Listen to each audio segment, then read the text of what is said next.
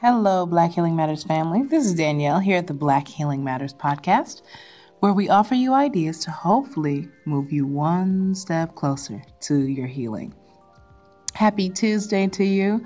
And uh, on this Know Thy History Tuesday, I've decided to um, stick with some Black American history because, I don't know, I'm just feeling very inspired by all that I saw in the US, particularly uh, during my stay in Harlem and um, visiting the Schomburg Museum in Harlem.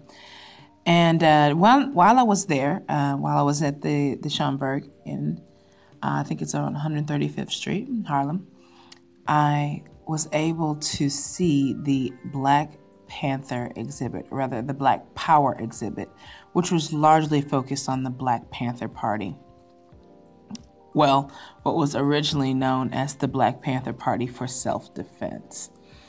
So today, I'd like to talk a little bit about the Black Panther Party and give you a little bit of a preview for next week's Know Thy History Tuesday episode. So, what was the Black Panther Party? Who were they? I think, you know, in the modern, you know, 21st century here today, 2018, most people of age don't really know exactly what the Black Panther Party stood for. Unfortunately, all we really have is what pop culture tells us. And I think we're more familiar with their fashion than their actual philosophies, which, you know, is kind of sad because um, many would assert that the Black Panther Party was the most influential political party on American culture, period. Um, so, having said that, what do we know about the Black Panther Party? Well, the Black Panther Party was a political organization founded by Bobby Seale and Huey Newton in October of 1966. The party was active in the United States from 1966 until 1982, with international chapters operating in the UK and early, early in the 1970s and in Algeria from 1969 until 1972. Now, did you know that? That the Black Panther Party actually had chapters, active chapters in other countries. Hmm. At its inception on October 15, 1966, the Black Panther Party's core practice was its armed citizens patrol to monitor the behavior of officers of the Oakland Police Department and challenged their police brutality in Oakland, California. In 1969, community social programs became a core activity for party members. The Black Panther Party instituted a variety of community social programs, most extensively, the free breakfast program for children and community health clinics to address issues like food injustice and sickle cell anemia. The party enrolled the largest number of members and made the greatest impact in the Oakland San Francisco Bay Area, New York, Chicago, Los Angeles, Seattle, and Philadelphia. So, does that sound like what you've heard from the Black Panther Party?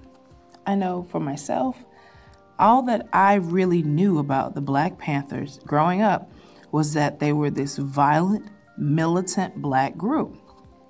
I was not aware of the scope and their reach, as well as the social impact that they had.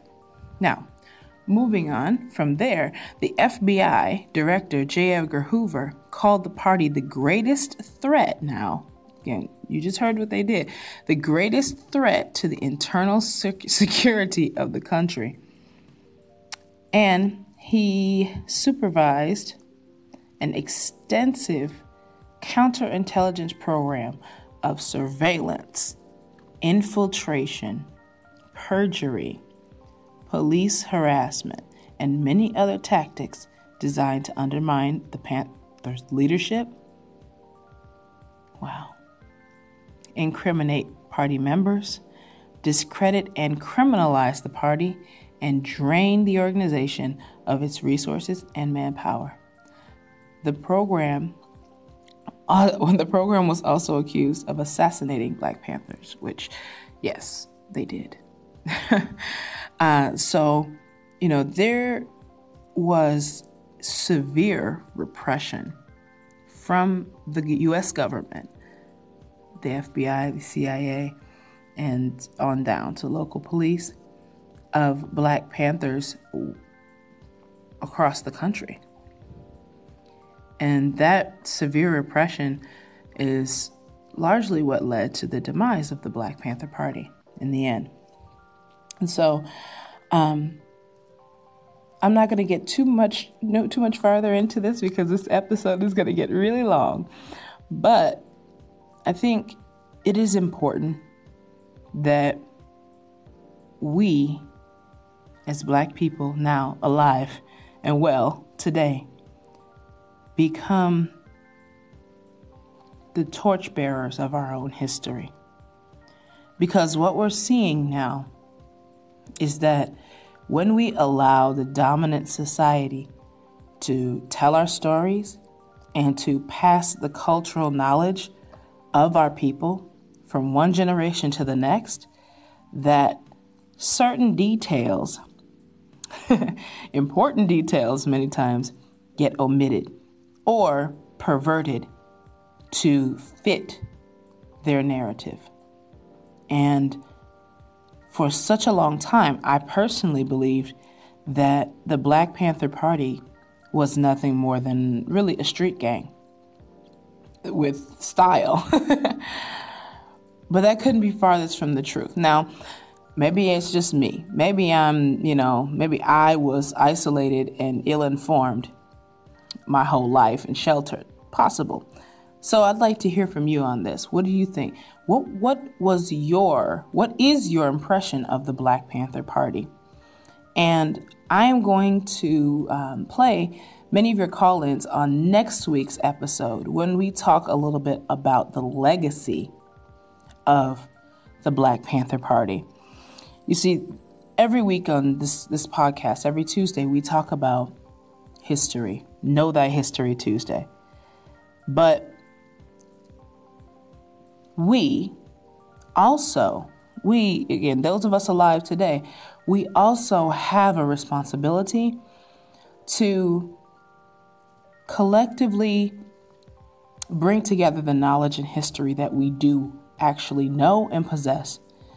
And those of us of different ages have access to different parts of history that others of us don't. So, as you call in, in, regard, in regards to your knowledge of Black Panther Party, please do as well include what year you were, you were born or when you the time we come kind of when you came of age as well as where you came up you know where were you um, socialized, if you will, because I think that makes a difference as far as who, um, what you know about the Black Panther Party. Okay, so how old are you? Uh, kind of when and where did you come up? And what is your perception of the Black Panther Party? What do you actually know about them? what have um, you know what have people told you or what's kind of your general feeling about the black panther party and their legacy the efficacy of what they did okay all right on that note black healing matters family i love you stay blessed stay connected of course know thy history and let's please share the history that we know because I promise you, if we do not share this information, then it gets lost with our dead. It dies with us. And that I think is the the, the biggest uh, mistake that we can make as far as informing and shaping our future. Stay blessed. And as always, Black Healing Matters.